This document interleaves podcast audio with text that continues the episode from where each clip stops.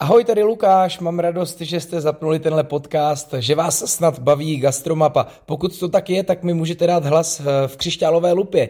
Jsem už po třetí nominovaný, ne zrovna v kategorii podcast, ale v kategorii One Man Show. Eh, ani jednou jsem to nevyhrál, ale proč se zase o to nepokusit a nepoprosit vás o váš hlas. Tak eh, pokud tam nenajdete jinýho lepšího favorita, budu za něj moc rád a teď už si dejte podcast Gastromapy 111. Tak vážení milí, vítám vás u dalšího dílu uh, Gastromapy 111, uh, u dalšího dílu podcastu a se mnou je tady Pavel Maurer. Dobrý den, Pavle.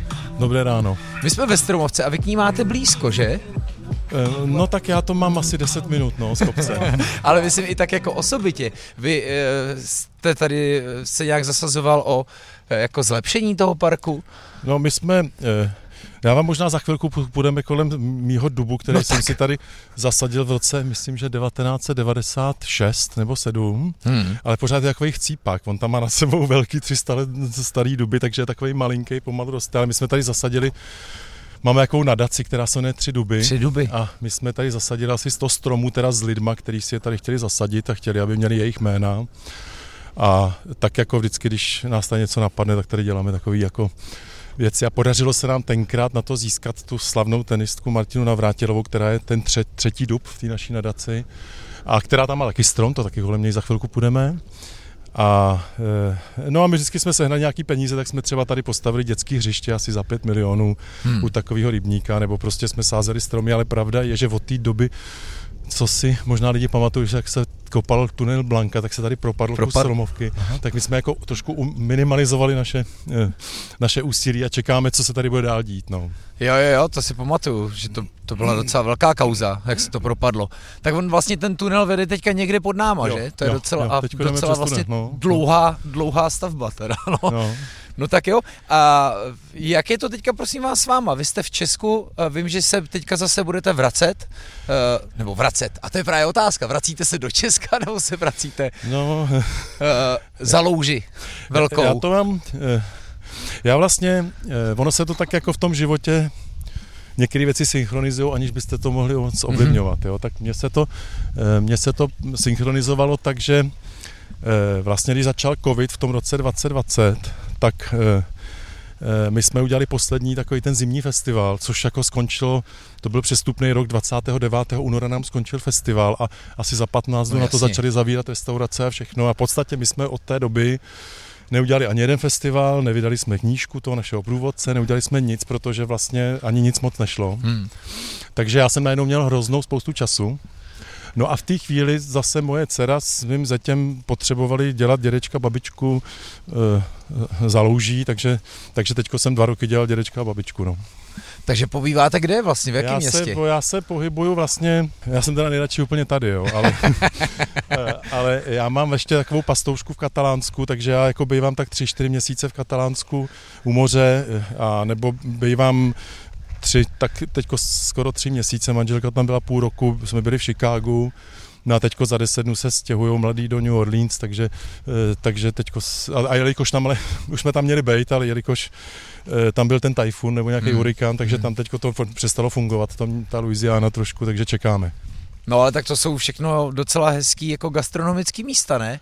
Ta, a New, New Orleans to bude teďka zase jako velký tam, nářez. Tam to bude podle mýho, já jsem tam nikdy nebyl a myslím si, že tam vlastně i málo kdo byl. No, tak no. je to strašně slavný, tak jako vlastně člověk nemá moc důvodu nebo já nevím, no prostě není, není to turistická klasická mm-hmm. destinace jako New York nebo prostě to Chicago a tak dále, ale já si myslím, že tam to bude asi nějaká fúze té kajunský nebo, nebo e, možná Tex-Mex kuchyně, teď je tam vlastně ten mexický záliv a je tam ta delta řeky Mississippi, která je prej, prej úplně obří a tam se míchá ta sladká voda s tou slanou a prej tam žijou nějaký neuvěřitelný kraby.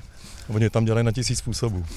Moje oblíbená show Somebody Feed Phil, kde Phil, Phil Rosenthal tak má jeden díl právě tady e, jako z New Orleans, tak na ten mrkněte, tam bude spousta typů. No, no, a to jako je to hodně jako pure, je to jako, jo, jako tam... fakt, to může být jako docela zajímavý.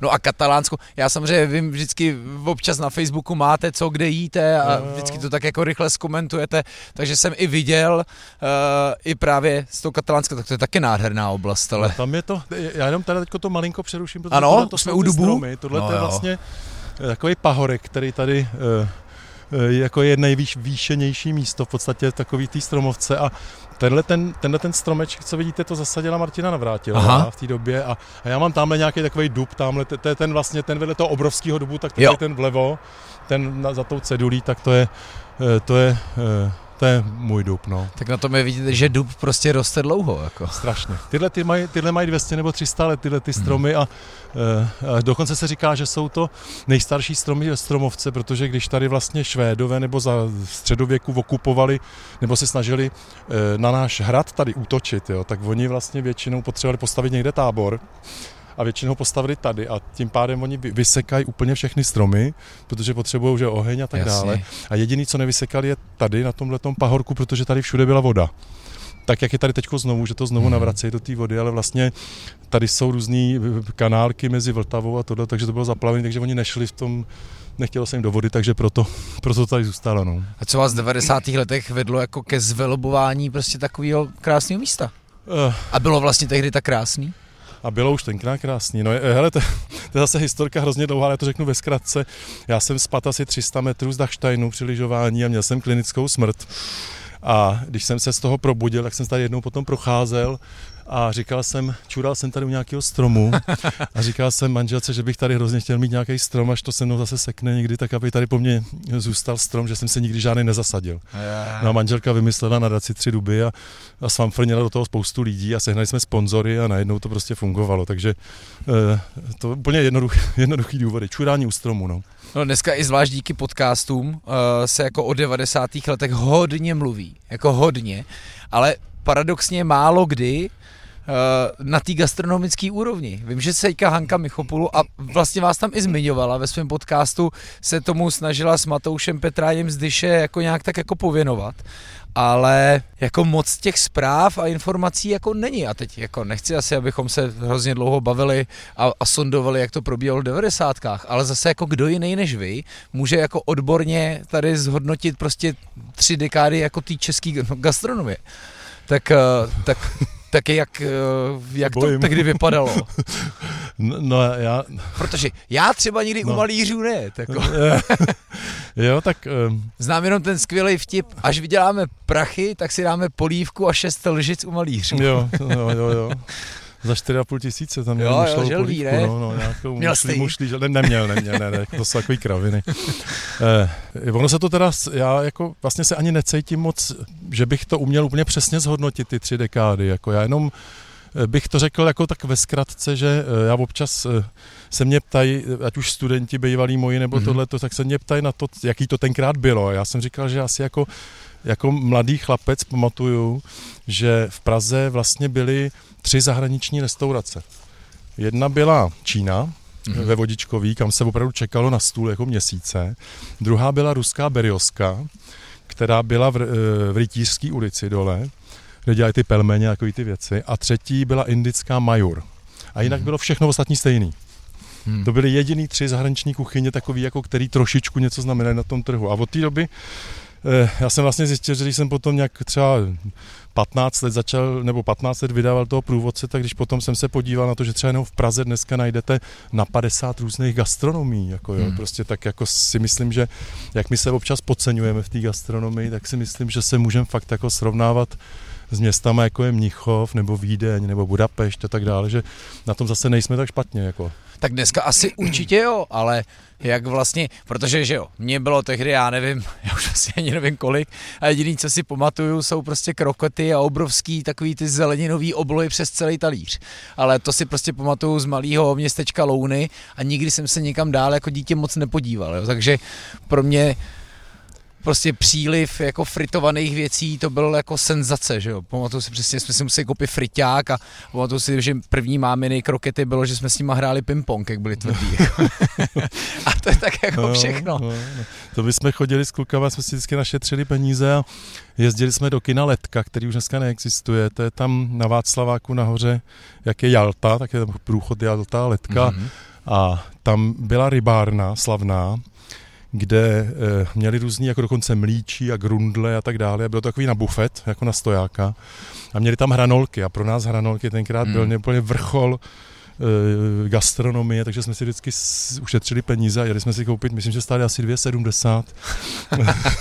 se chtěli koupit ranolky, tak to bylo, to bylo dobrý, no, jako, ale e, ono totiž se hrozně často e, že hrá na to, jakože, jak to bylo příšerný za toho socialismu, tak gastronomie, což jako samozřejmě byly tam ty UH a byly tam mm-hmm. vlastně ty regulace, které regulovaly vlastně řeknu 90% toho trhu, ale pořád se tam vyskytovalo pár nějakých kuchařů, typu starý sapík nebo prostě, eh, který se dostávali, který se dostávali prostě trošku do světa, takže trochu načichli něčím, nebo prostě bohu, nebo dělali v nějakých hostelech, kde si mohli trochu víc dovolit a myslím si, že občas se tady objevily docela slušný jako místa, ale já teda v té době už taky jsem neměl peníze na to, že jsem nechodil hmm. moc spíš jako z vyprávění to mám. No. no a kdy vy vlastně jste jako v sobě nalez nějakou to je třeba věc, na kterou já musím často odpovídat. Kdy jsi jako vlastně pochopil, že tě jídlo začalo, začalo strašně bavit? A kdy? To mě zajímalo. No vlastně, a já jsem si tak jako si řekl, že to muselo být tím, že všichni mý kamarádi měli nějaký jako foodblog. Já jsem tehdy začal moderovat foodblog roku. A hmm. říkal jsem si, to, to je pěkný, já bych taky chtěl mít nějaký foodblog. A tím, že jsem pořád jezdil po tom Česku, takže jsem byl v Jeseníku a bylo to na Velikonoce a měl jsem tam nějaký uh, jako docela dobrý jídlo, ale docela v hrozném prostředí. Přitom to byla vila, krásná vila. A zjistil jsem, že to jako vlastně, a jak jsem prostě sepsal nějaký svůj první špatný elaborát a, a tam to tak nějak jako vzniklo. A od té doby jsem furt přidával a přidával. Takže jestli i vy máte něco uh, takového jako úplná náhoda, dostupovatelného. Zleknutí taky, oni vždycky si o mě myslí, že jsem... je super. jako, že jsem byl kuchař, nebo říkají, vy jste kuchař, říkám, ne, já nejsem žádný kuchař, já nemám ani vystudovaný nic o gastronomii, já jsem normální eh, sam, tak, jakoby samouk nebo něco takového a taky tam nastala situace, jak říkám, zleknutí, že my jsme měli, já jsem dělal v reklamě asi 20 let a my jsme měli takový malý... Vy jste byli pod Ogilvy, ne? To jo, je jo, jeden jo. z největších hráčů. No a, eh, a tenkrát jsme měli ještě předtím Ogilvy já jsem byl předtím v Janken Rubikam a pak tam byl mm-hmm. nějaký mezičas, kde jsme měli takový soukromý malinký jakový butik kreativní s jedním kamarádem.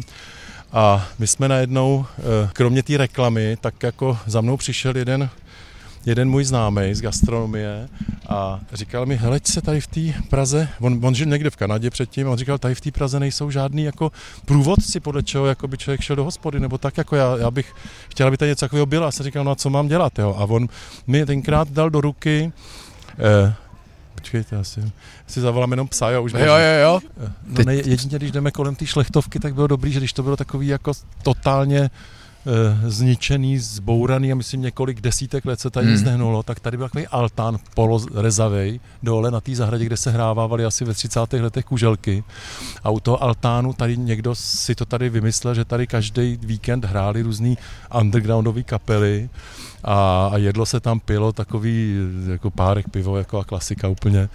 A hrozně tady jde za touhletou zelenou, eh, zelenou hradu. Bylo to hrozně pěkný. A teď hmm. teda já jsem hodně zvědavý, co s ním udělají, protože to, že to byla tenkrát ta výletní víkendová eh, restaurace, kde hrála muzika, kde pánové s dámama chodili, si myslím, že to v životě nemůžou jako finančně ustát, protože dneska všichni chtějí autem až před hospodu, že jo? Jo, jo.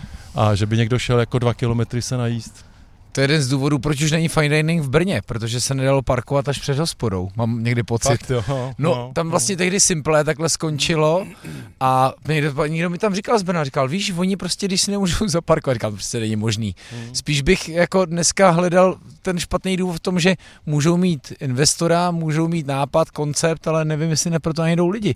Zvlášť pro takhle velký ten. A máte pravdu, že když člověk vidí takový ty hezký fotky, jak se vždycky sedělo, stolovalo se venku, hmm. taky ty stoly pro čtyři a, a, a vůbec tahle, jako, nebo minimálně z těch no, fotografií to vypadá vždycky hrozně hezky. To. Hmm. Ale zase, dneska, když jsme šli po městě, tak taky uvidíme, že lidi sedí a stolujou hezky, což je jako, no, jo. no tady to je ale taky nádherný teda. Wow. No tohle není úplně můj hůd, já jsem Vršovice. A aha, aha, aha. Já to... jsem bydlel ve Strašnicích, no. no. Strašnice Malešice jako malej, no. No a tohle je teda krásný. Takže tak sedneme, sedneme, sedneme si a, a klidně se zkusíme vrátit k tomu vlastně, kdy, kdy vy zleknutí. Jo, Takže vám vlastně někdo řekl, že no, není že, žádný průvodce. A že něco takového jako existuje, no tak my jsme jako říkali, no hele, my děláme reklamu, nás nějaký tyhle ty věci nebaví, ale pravda je, že taky rádi bychom věděli kam do hospody, kde to je dobrý a kde špatný, no takže já jsem vlastně se podíval na takovou, eh, takový eh, průvodce, který se jmenuje Zagat Survey, což je mhm. takový strašně slavný americký, myslím, že asi v Americe nejslavnější průvodce po gastronomii. No a pak jsem říkal, tak dobrý, no a pak jsem šel do knihovny, do, do francouzský, podíval jsem se na Michelina poprvé, prohlídl jsem si německého fančmekra, všechny ty věci dohromady, říkal jsem, hele, tak musím myslet něco, co bude jako, jako českýho, ne, nedá se to obšlehnout, protože vždycky, když něco člověk obšlehne stoku, stoku jedný, tak, nebo stoku z, úplně stoprocentně, tak to většinou v té jiné zemi nefunguje. Že? Takže hmm. jsme to udělali, takže jsme udělali nějakou fúzi a vznikl ten gurmán a e, vydali jsme první vydání a říkali jsme si, tak, tak prýmách vydáme knížku a tím to skončí. No a ono to mělo tak strašný úspěch, že jsme neměli vlastně pro... Ta, ta knížka takhle, ona nikdy nevydělávala, jako, jo, protože ona vydělávat nemohla, protože my jsme měli zásadní zásadu, že si nesmíme vzít od restaurací peníze, pokud je chceme hodnotit. Takže mm-hmm. oni si u nás nesměli koupit reklamu, i když chtěli, a my jsme zase měli pocit té independence, že protože ono totiž, když vám někdo dá peníze a reklamu a vy mu potom dáte špatný známky, tak vás přizabije. Že? No jasně, prostě no. říká, jak je to možný, já jsem přece si to no, zaplatil. Že? Takže my jsme vlastně scháněli a tenkrát ta doba byla a to byl přesně jaký rok, teda 96, toho prvního průvodce? 96, 96 že jo? 96, jo? A ta doba byla úžasná v jedné věci, že tenkrát, jak, byli, jak to nebylo nic jiného, tak, tak třeba eh, nebylo vůbec problém sehnat sponzory. Jako jo. Že my jsme opravdu ta knížka žila proto, hmm. protože nám to vždycky někdo zaplatil, koho jsme tam natiskli na přední nebo na zadní stranu. Hmm což nám jako nevadilo. Snažili jsme se, aby ty byly, aby byly z oblasti gastronomie, že jo, takže se tam povedlo třeba, já nevím, Bohemia Sekt nebo Coca-Cola, taky ta byla úplně první.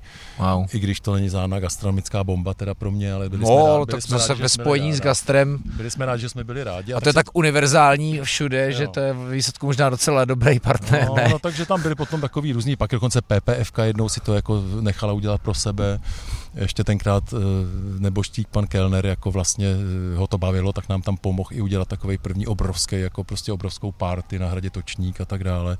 Takže tam to nebylo problém finanční, takže my jsme vydělávali, my jsme vlastně na tom nevydělávali, ale bavili jsme se hmm. tím a najednou jsme zjistili, že to, co jsme udělali na rok, tak najednou funguje No, už přes 20 let. Hmm. No. A b- hnedka teda ten první rok už to bylo tak úspěšný, tak jak já už si to pamatuju třeba o prostě 10, já nevím, dalších 12 let. Bylo to hrozně úspěšný. Lidi nám posílali sami svoje známky. Dneska jak vlastně je spousta těch různých možností, jak pořád něco lajkujete nebo pořád něčemu dáváte. Hodnotíte nebo něco. Mínus, všichni hmm. hodnotí všechno, tak tenkrát asi jsme opravdu, jak říkám, omylem zleknutí byli jedni z prvních, takže ty lidi to bavilo a oni nám Václav Klaus doby, kdy byl prezident, tak prostě mě telefon říkal, no já jedu kolem nějaký hospody, vy tam nemáte, Hezky. prostě musíte mi tam dát, jako, já, no, jasně. prezident, dobře, jako, takže jako vlastně lidi, kteří byli neuvěřitelně... Anonymní hodnotitel Václav Klaus. ne, tak spousta lidí takových jako významných nebo slavných i jako nebo neslavných, to je jedno, nám to bylo vlastně, my jsme byli rádi, čím víc lidí, tím lépe a čím to bylo namixovanější, to hodnotitelský, eh, jako by ta databáze těch hodnotitelů, tím jsme měli pocit větší objektivity, no ale to je dneska pryč, protože mezi tím se ten svět tak strašně rychle vyvinul, že my jsme vlastně, my jsme se nezměnili a vlastně ani jsme se nechtěli změnit. Hmm. A ono hlavně dneska, nebo dneska, spíš, kdy možná přišla tahle změna?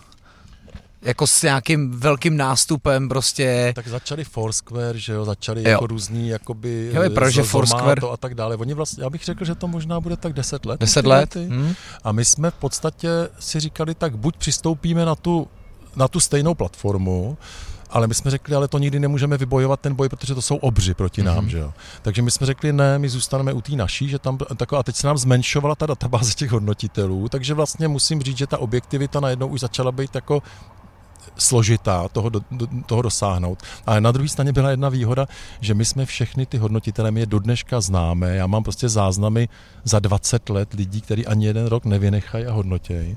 Mm-hmm. A ztratil se pes? Ne, ne, ne, ne dobrý, jenom tak ty, dobrý. A, zatím to vypadá lásky Abel, plně. Abel, pojď sem. Abel, Abel, pojď sem, pojď sem ke mně. Ke mně, no pojď sem ke mně, ke mně. Pardon. Já no, jsem právě si všiml, že pražský psy se vůbec neperou. No, no a no takže jako my vlastně jsme měli, my, my jsme, do dneška bych řekl, že jedinou výhodu máme, že my vlastně přesně víme, kdo nám hodnotí, jestli hodnotil v roce 2014 nebo 15, koho hodnotil, jaký mu dával známky, protože my vlastně jsme vždycky požadovali po všech těch hodnotitelech možná až moc osobních údajů, jako telefon mobilní, adresu, hmm. e-mail a, ne vše, a všichni lidi vlastně najednou zjistili, že to nemusí, přes různý jiný sociální mm-hmm. média, že vlastně je to otravuje.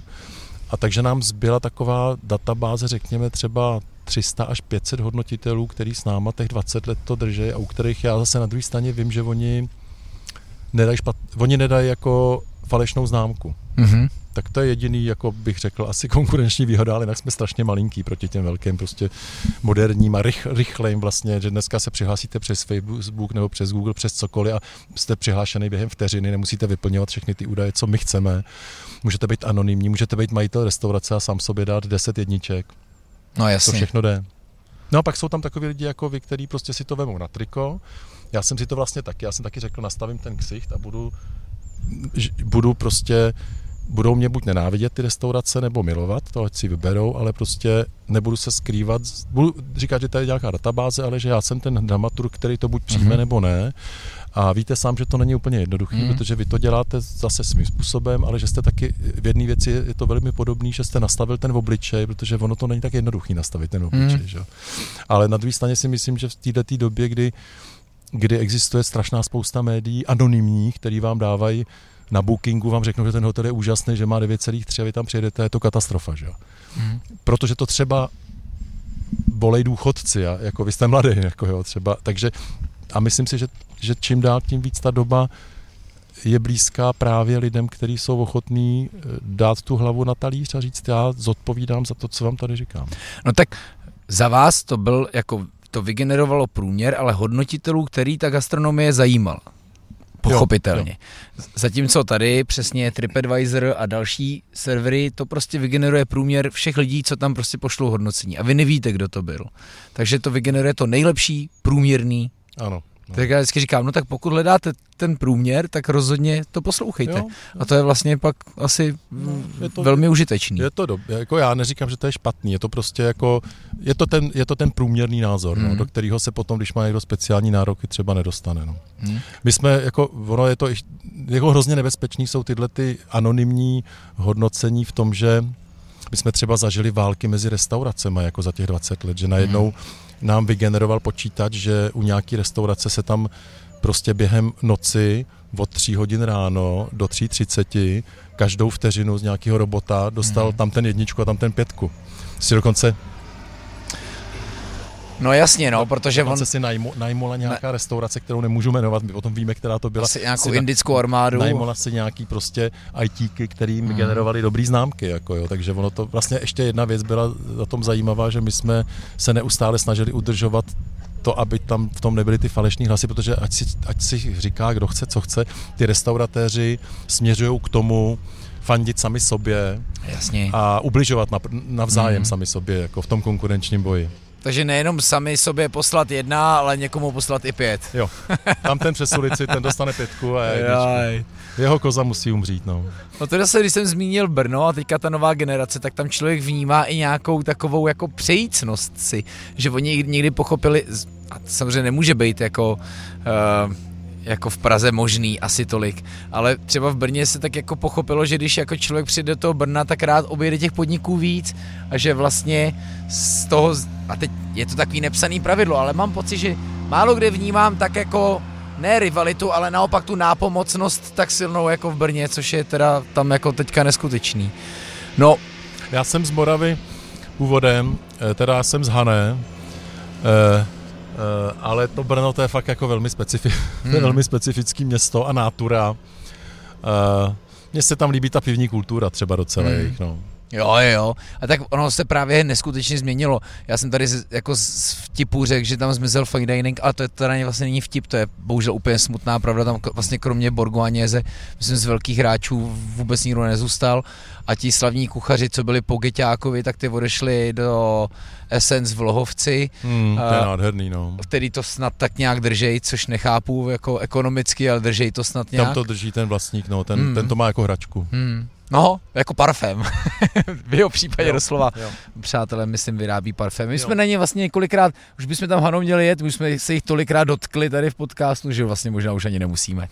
Ale, Ale oni mají teda fakt jako jednu úžasnou, jestli když jste je no, zmínil, určitě. tak jako oni jak tam kolem toho eh, Hlohovce nebo kolem Hlohovec, toho, v, té oblasti, tak oni opravdu třeba, když uh, nemají hosty, tak oni opravdu ty kuchaři jsou takový jako srdcaři, že oni vyběhnou s celým personálem, sbírají tam bylinky, Eh, všechno, co tam v tu chvíli roste, zavařujou, eh, dělají tomu fermentaci a tak dále, všechno a mají toho plný sklepy. Já jsem tam v těch sklepích byl, tak to je neuvěřitelný jako zásoby, co oni tam mají jídla. Jako, jo.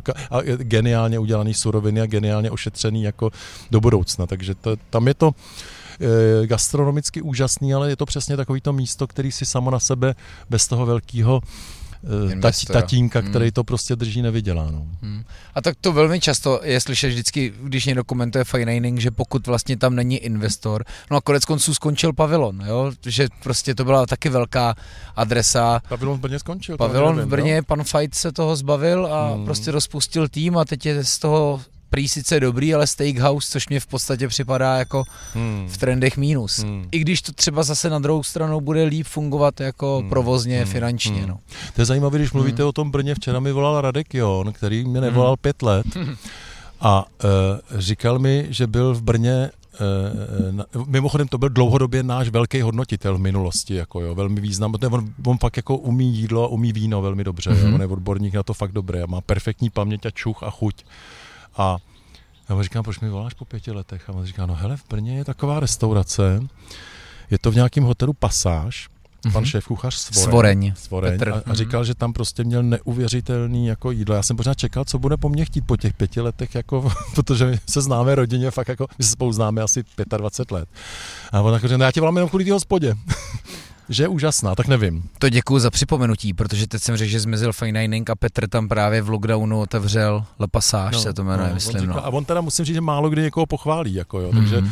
to beru, že bude mít asi pravdu, no. Jo, tak to máte pravdu. On byl dřív na Vistě a pak šefoval spoustu hotelů a teď má tady ten hotel Slovan. Já jsem byl v divadle vlastně přímo naproti kdysi dávno. Mm-hmm. No, no jo, ale vy jste vlastně vždycky šli po těch jako po té nejvyšší gastronomie, že jo, dneska se tomu říká fine dining, ono to je taky zavádějící trošku to slovo, ale uh, o to tam vždycky šlo, najít vlastně ty nejlepší adresy, pokud si člověk chce dopřát nějakého prostě hezkého stolování, tak bych to asi řekl. Já jsem vždycky přemýšlel, co mám napsat na začátek toho, ty publikace nebo toho průvodce a nakonec jsem teda došel k takovému motu, že jsem říkal, že je to průvodce po nejlepších a nejzajímavějších restauracích. Jo.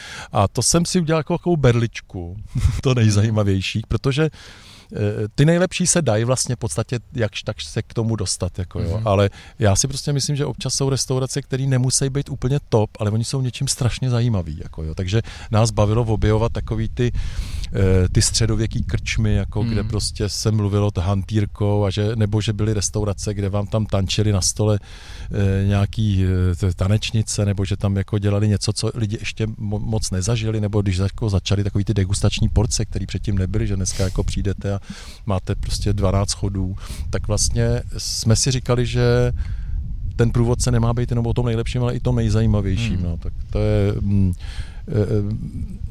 a my jsme vlastně říkali, že ne, nechceme dělat průvodce po restauracích ostatních, protože ty si ty lidi můžou najít, nebo tam chodí denně na to jídlo, ale že prostě chceme, aby to byl ten výběr, ten, ta selekce. Hmm. No a koho, i když já vím, že máme za sebou takový dva roky, neroky, máte třeba z těch adres jako kdo, kdo vlastně jako vydržel, zůstal ve hře, kromě, já nevím, Sanživa, celého jeho zátiší, když i tam vlastně teďka Belví je zavřený, snad no. se jako má otevírat, nikdo moc neví, jak Kogo? to bude. Kogo vydrželo? Kogo? Jugoši. Jugoši. Chorva... Já jsem byl teďko po sedmi letech v chorvatském mlínu. To jsem viděl u vás, ano. A byl jsem tam, sedm let jsem tam nebyl, byl jsem tam na jídle, bylo nás tam asi osm, všechno, co jsme měli, bylo úžasné. No, to věřím. Takže chorvatský mlín vydržel, Kogo vydrželo, když to tak vemete, s ním to nehlo mm. a jako v době největších krizí oni měli pořád prostě plnou zahrádku, mm. jako to je zajímavý, že oni jsme se o tom bavili, že vlastně oni asi pravděpodobně a spousta těch lidí, co uteklo z toho, z té Jugoslávie před vlastně smrtí, hmm. tak když se tady chytli, protože jsme jim blízký, že jo, tak oni už jako ne, ne, nepřepřáhli potom. Jim, když začali ten biznis, tak oni v něm pořád jsou a drží ho. Takže to jsou třeba, co to přežili, ale jsme se o tom bavili. Alkoron vlastně neexistuje. Paulus vaří, dělá cateringy na Moravě kolem Olomouce. Teď jsme říkali, že, teď mi někdo říkal, že francouzská restaurace v obecním domě, to je třeba restaurace, hmm. která v době své no. slávy nám na festivalu dělala obrat, milionový obraty. Tak dneska říkali, že tam chodí lidi v montérkách, jako pomalu. Jo. Hmm. Takže spousta toho prostě se změnila. No. No, tam byl vlastně Patrik Bečvář a ten už taky, myslím, že to, to, to už vlastně asi neexistuje teďka, ne? Teď, nebo asi nevím, se tam vaří, ale už to oni tam, nemá oni, to, to převzala, to převzala, myslím, ta, ta společnost, co má vedle tu kavárnu. Mm, jo, a jo, oni z toho jo, udělali jo, jako něco jiného a říkal, no na především někdo říká, že to tam je teda děsný. No. No tak Alcron zrovna, co se týká toho fine diningu, má teďka s tím Lukášem Hlaváčkem možná namířeno. Otázka, no, co teďka, jak jestli právě, a tomu jsem se vlastně chtěl uh, dostat, jestli právě ten covid a tahle pauza jako právě pro tenhle žánr nedala jako asi tu nejtěžší ránu. Jestli jako lidi potom hmm. na jednu stranu můžou být hladoví a můžou se těšit, že si dají zase nějakou degustační operu, hmm. ale jestli prostě dneska se to tak jako ta bistronomie tak nezesílela, jestli prostě někdo nechce prostě přijít a vybrat si a la carte prostě předkrm, hlavák, dezert, a jo, já, já, nebo já jsem to tak, tak jako vnímal, i, i takový ten návrat té velký český kuchyně, takový hmm. to, ty, ty, ty šlágry školní jídelny, ale jako suprově, jo, tak jestli, jak moc to vlastně s tímhle žánrem bude, jako jestli myslíte, že to prostě, já vím, že jako těžký asi říkat, co bude, ale zvlášť po dnešních číslech na začátku září, ale mm, ale musíte o tom přemýšlet, ne? Tak, tak já myslím, že ta, že ta vysoká gastronomie prostě dostala největší ránu. Ty lokální obyčejní hospody jako tolik možná nedostali, nebo dostali ty, co to neměli dobře spočítaný, ale ta vysoká gastronomie prostě opravdu, když to někdo dělá poctivě, tak jsou tam drahý kuchaři, drahý hmm. personál, drahý nájem, drahý suroviny, protože ty suroviny musí být prostě perfektní. Hmm.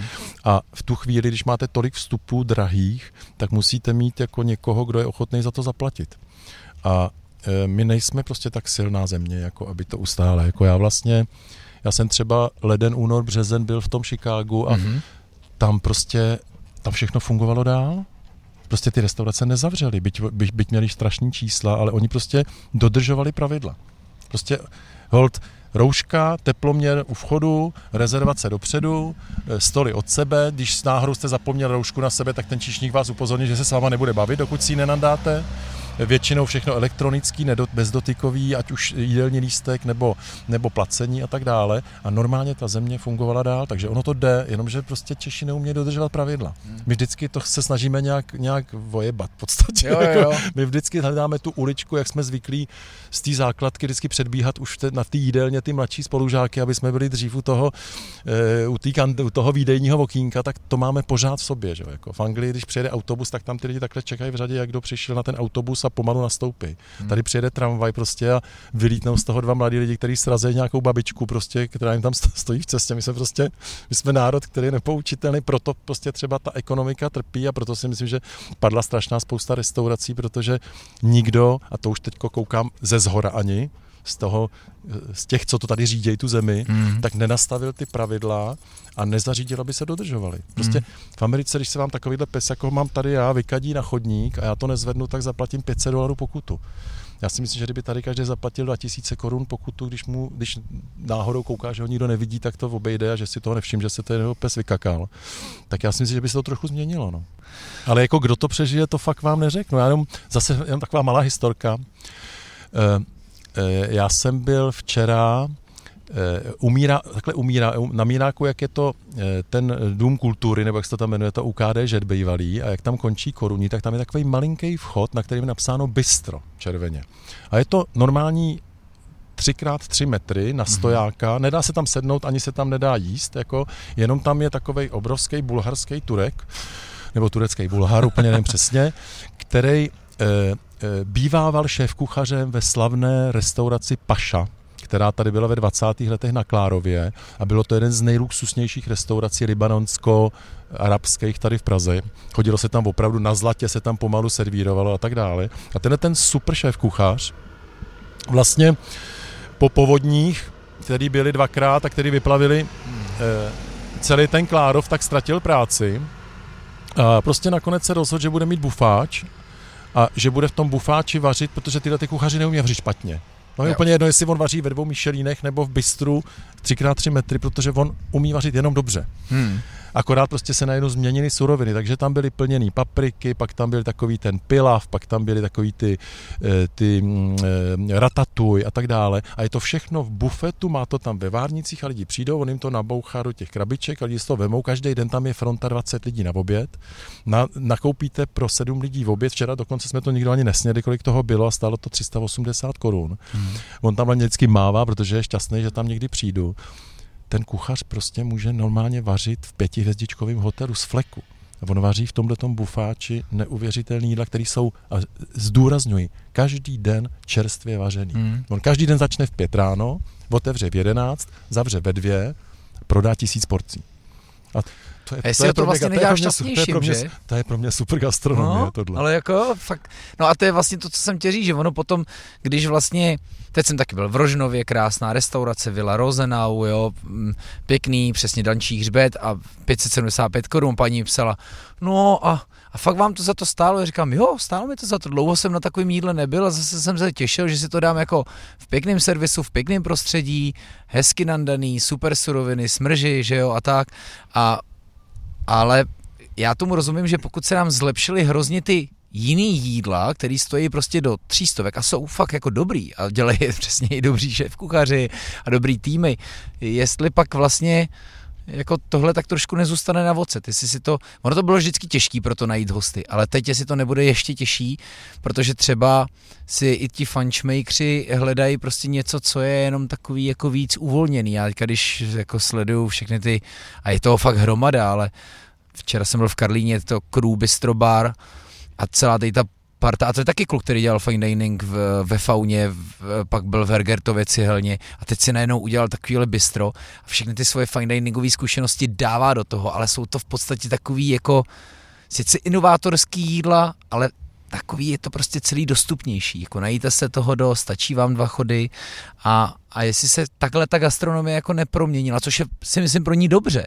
ale co to vůbec jako udělá s, s touhle nejvyšší hrou, jo? A, a jestli pak pro vás, když teda nevím, jestli to skončí, kdy to skončí, kdy se vlastně jako můžeme říct tak a teďka zase je čistý pole pro to, aby jsme něco zhodnotili, jestli to pro vás vlastně jako nebude pak těžký hodnotit ty nejlepší restaurace v tomhle žánru, prostě nevím, jestli mě rozumíte. Jo, já si myslím, že vždycky člověk jako má rád žebříček nějaký. Vždycky každý chce žebříček. To je pravda. Eh, když se chce zorientovat v čemkoliv. Jako, Jo, jo, jak- to je jako, pravda. Chcete dobrý lyže, tak si řekněte, jaký jsou žebříčky dobrých lyží Jo, a, jo. a eh, cokoliv. Prostě I kola. doktoři se dneska vybírají podle žebříčku. Tak, správ, správně. Takže jako já si myslím, že ten žebříček vždycky toho nejnej, ty lidi chtějí slyšet a dá se, jestli jak jich bude míň, tak jich bude prostě míň, jako to, to, co ta země ustojí. Já jsem si jenom teď, jak o tom mluvíte, vzpomněl, jak jsme zabrousili do toho katalánska, jo. Tak No. já jenom chci říct, že jsem si teď vybavil jednoho chlapíka, to si myslím, že je ta cesta eh, která je podobná tomuhle tomu super šéf kuchařovi, který vaří ve obyčejném bistru.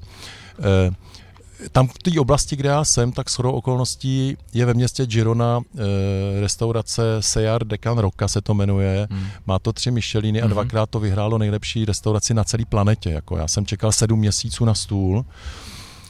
To jídlo trvá asi pět hodin. Stojí to na osobu asi 300 nebo 400 eur, já už to nepamatuju, je to šílený. Jako vlastně člověk to má zažít, když dělá v branži, jinak jako, jako už to nepotřebuje potom po druhý.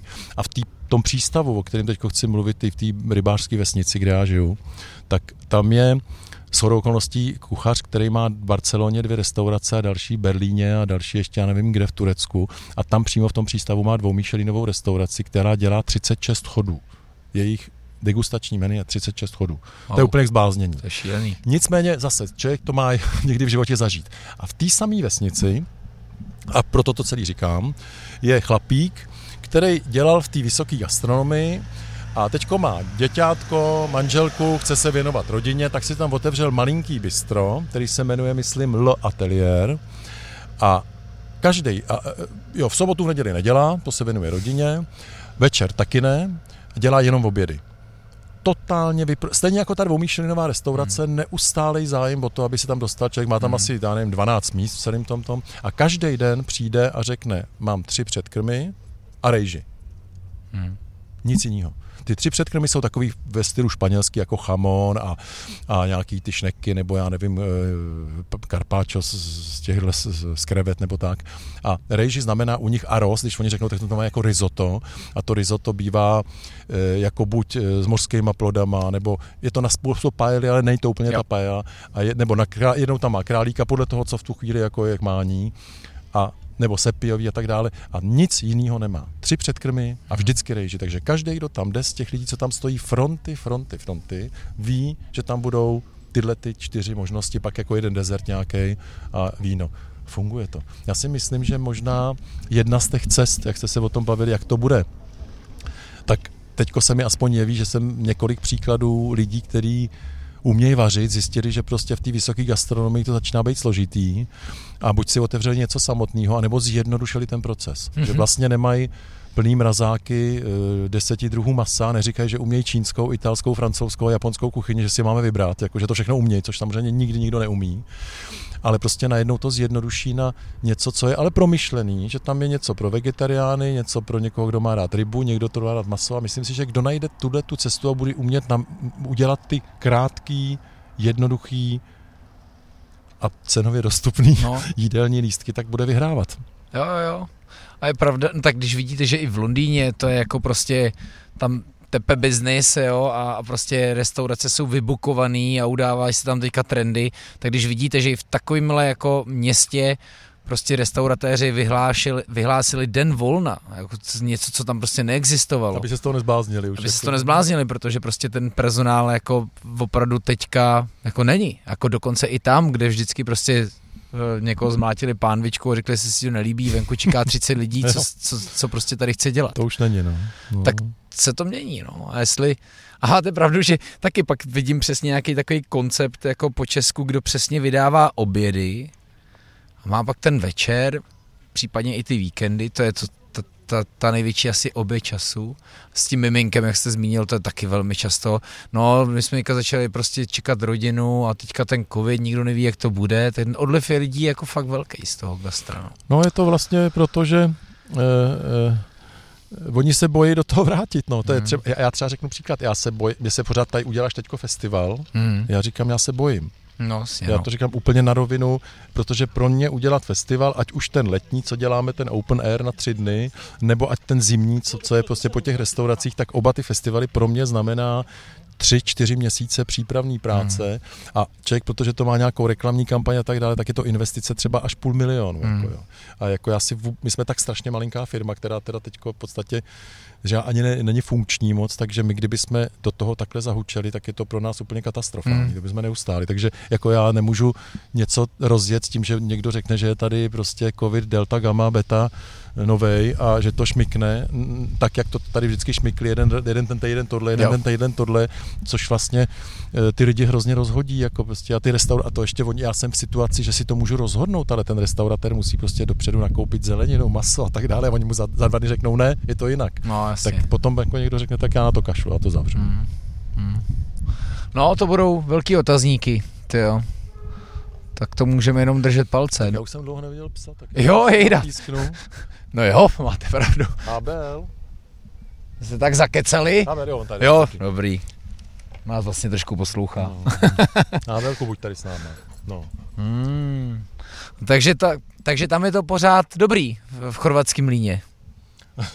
no tak jo, jako je, my jsme, my jsme mm, jako docela, byl tam pan šéf kuchař, který tam je už 20 let. To je. A to, což teda myslím, že není, eh, není Chorvat, myslím, že to je Čech.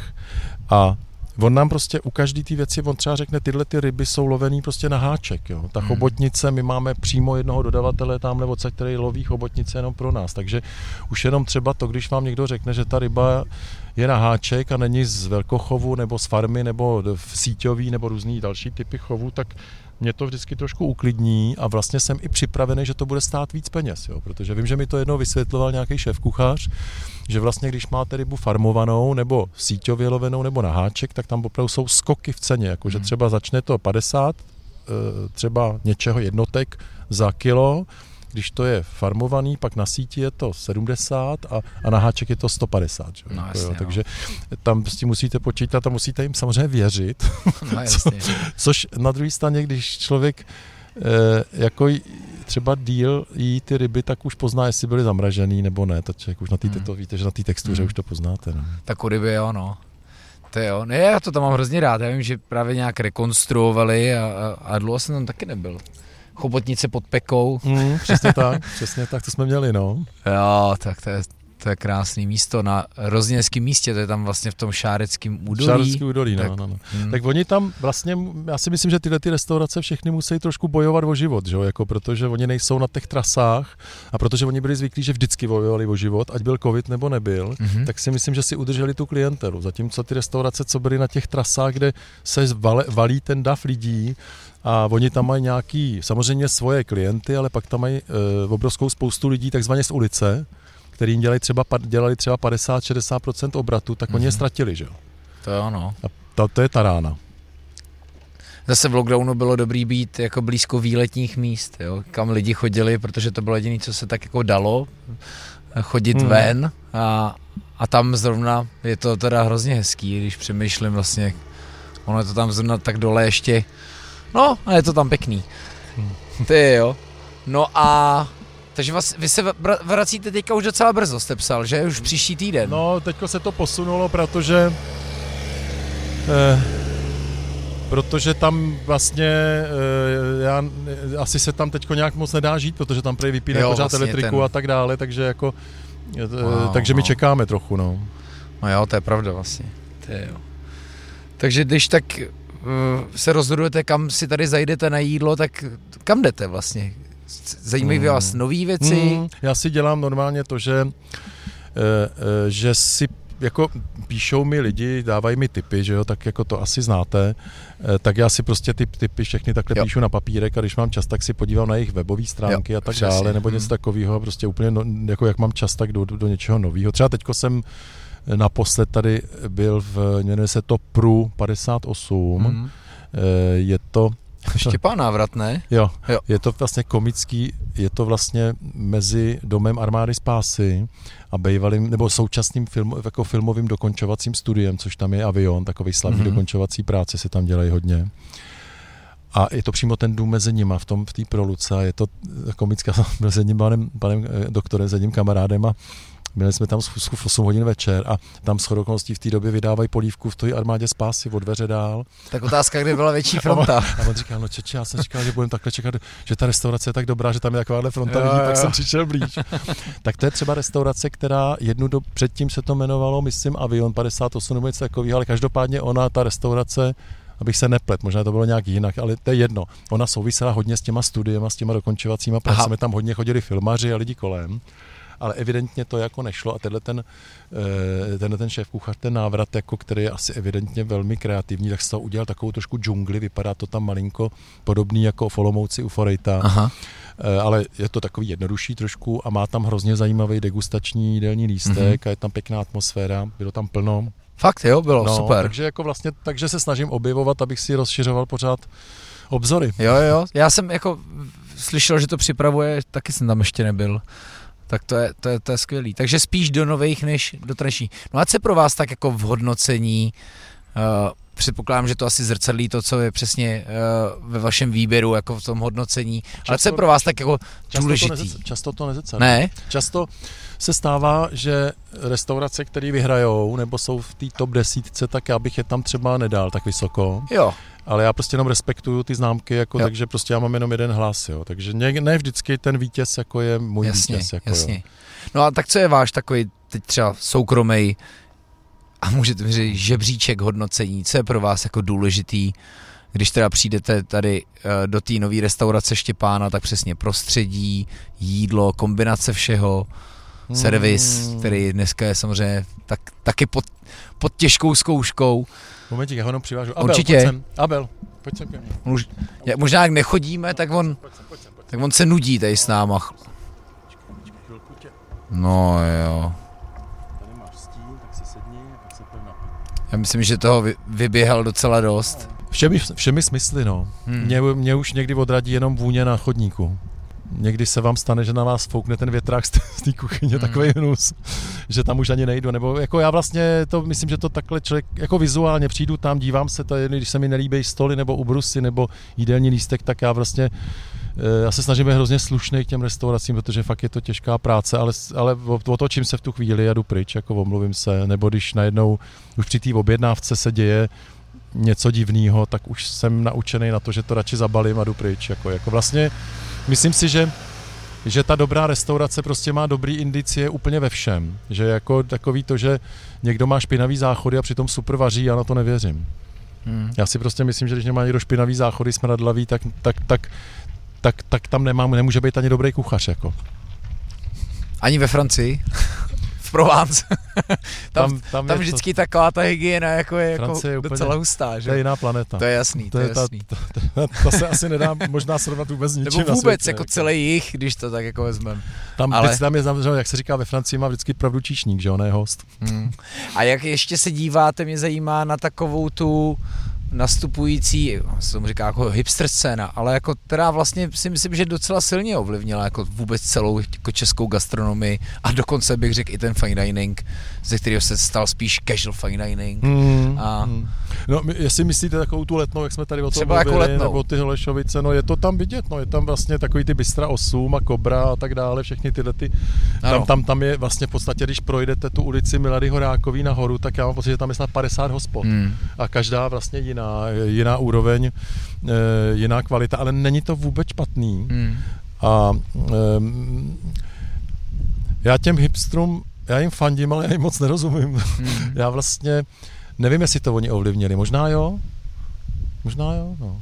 Nevím jak, ale prostě jako tím, že tam chodí, tím, že mají nějaký názor, že si ho snaží vyjádřit, nevím, nevím. Jako pravda je, že jako ta koncentrace zrovna teda v těch Holešovicích, teda tam kousek od toho Štrosmajeráku mám tu ten kanclík, tak tam chodím často a vím, že samozřejmě máme rádius hospod, kam chodíme pořád na jídlo a vybíráme si, tak musím říct teda, že je to tam skoro nepřeberný, že tam pořád něco vzniká, jo, pořád jo. se něco děje a pravda je, že ta tahle ta eh, skupina lidí, která tam žije hodně, nebo tam chodí, já nevím, do těch vnitrobloků, takže asi asi možná udává nějaký trend. No. Najednou oni začnou říkat, že chtějí mít vegetariánský jídla, no tak najednou začne pět mm. dělat docela super vegetariánský jídla, no tak asi jo. Mm.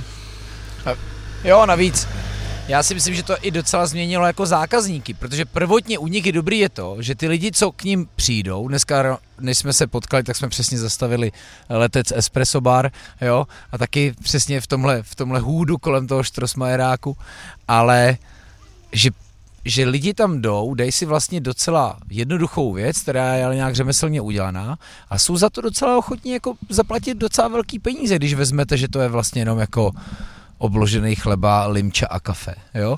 A najednou jsou to mnohem větší peníze, než jako Čech je třeba ochotný vydat za cenu poledního menu, na kterém my vždycky filozofujeme, protože to menu přece nesmí, musí být něco dostupného. A jsme ochotní tak jako dát 119, dobře, tak už 129, možná 139, samozřejmě ta inflace se tam promíjí, ale furt filozofujeme nad tím, že by to nemělo být moc drahý. A přitom je to věc, kterou někdo vařil asi docela dlouho, pokud to dělal dobře.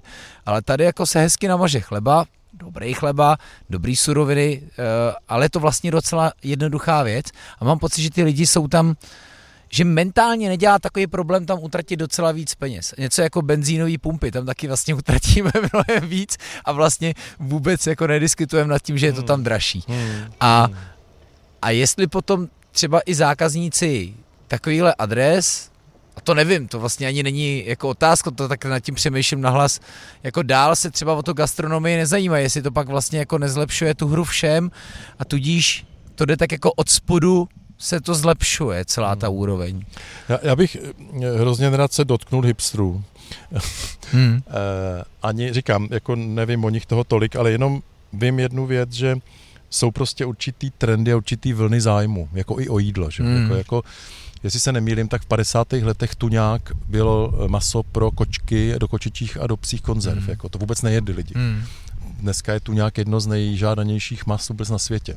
Ať už je to na sašimi, nebo prostě na, na syrovo, nebo na, na mm. jak to lidi ne. A předtím to nebyla ryba, kterou nikdo, nikdo ne, nechápal, že by se to mělo jíst normálně. Uh, jak jste přesně řekl, přesto si představuju v těch bystrech tady na těch Holešovicích, jak tam jsou takový ten, ten krajíc toho docela dobrýho kváskového chleba mm-hmm. a je tam na tom jako nasypaný čtyři zrnka granátového jablka, pod tím je něco tak, že to jako opravdu dobře vypadá a vlastně možná, že ten hipster vlastně si říká, tak já jsem ten trendy, já si dám ten chleba, hmm. protože prostě to vypadá super, já chci taky vypadat celý super. Udělá si fotku. Udělá si s tím fotku, prostě má na sobě ty ouský kalhoty, že jo, a tak dále.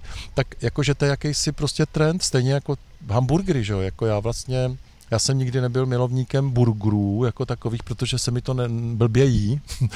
A, e, Ani v Chicagu.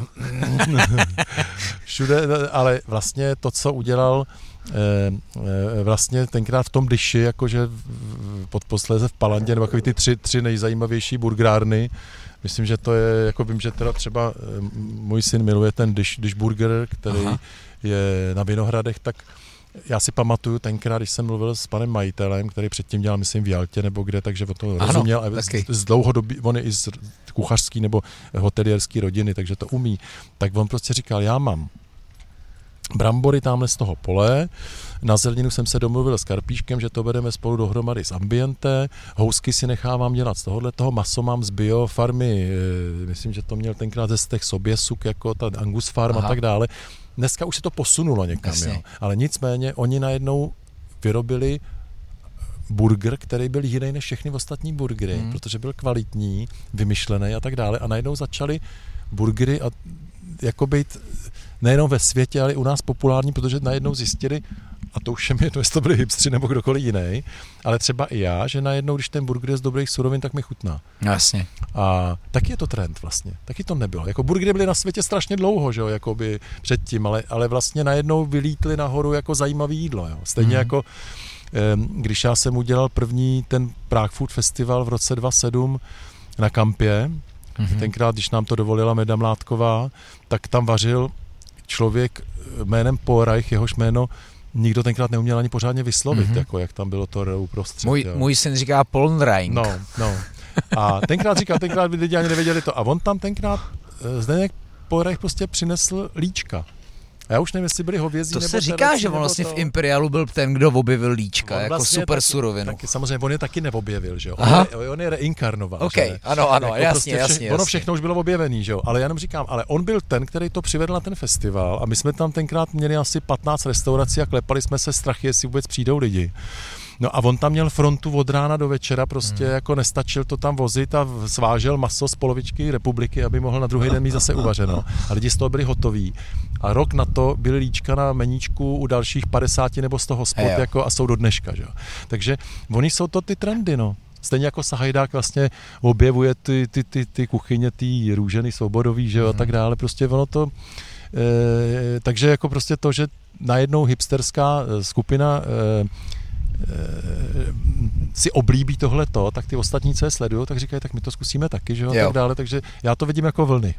Jo, jo, tak já si vždycky říkám, že je hezký, že ty trendy přinesou to jídlo jako do diskuze a že to je hezký. Vlastně Darina Křivánková taky byla hostem podcastu a ta, ta to řekla přesně, řekla, ta změna nastala v tom, že jídlo se stalo tématem, jo? že vlastně samozřejmě v době, kdy vy už jste dávno jako měli výběr a hodnocení, tak ale pořád pro většinu lidí, pořád to bylo prostě pro fandy gastronomie a dost možná pro i, protože to byly ty nejvyšší adresy, i pro někoho, kdo kdo za to rád utrácel. A to je právě ta, ta věc, že možná za to lidi vlastně neradí utráceli, že si ani nemysleli, že by jídlo mělo být něco, za co by měli rádi utrácet, ale že to je tak jako nutný zlo se prostě jako nakrmit.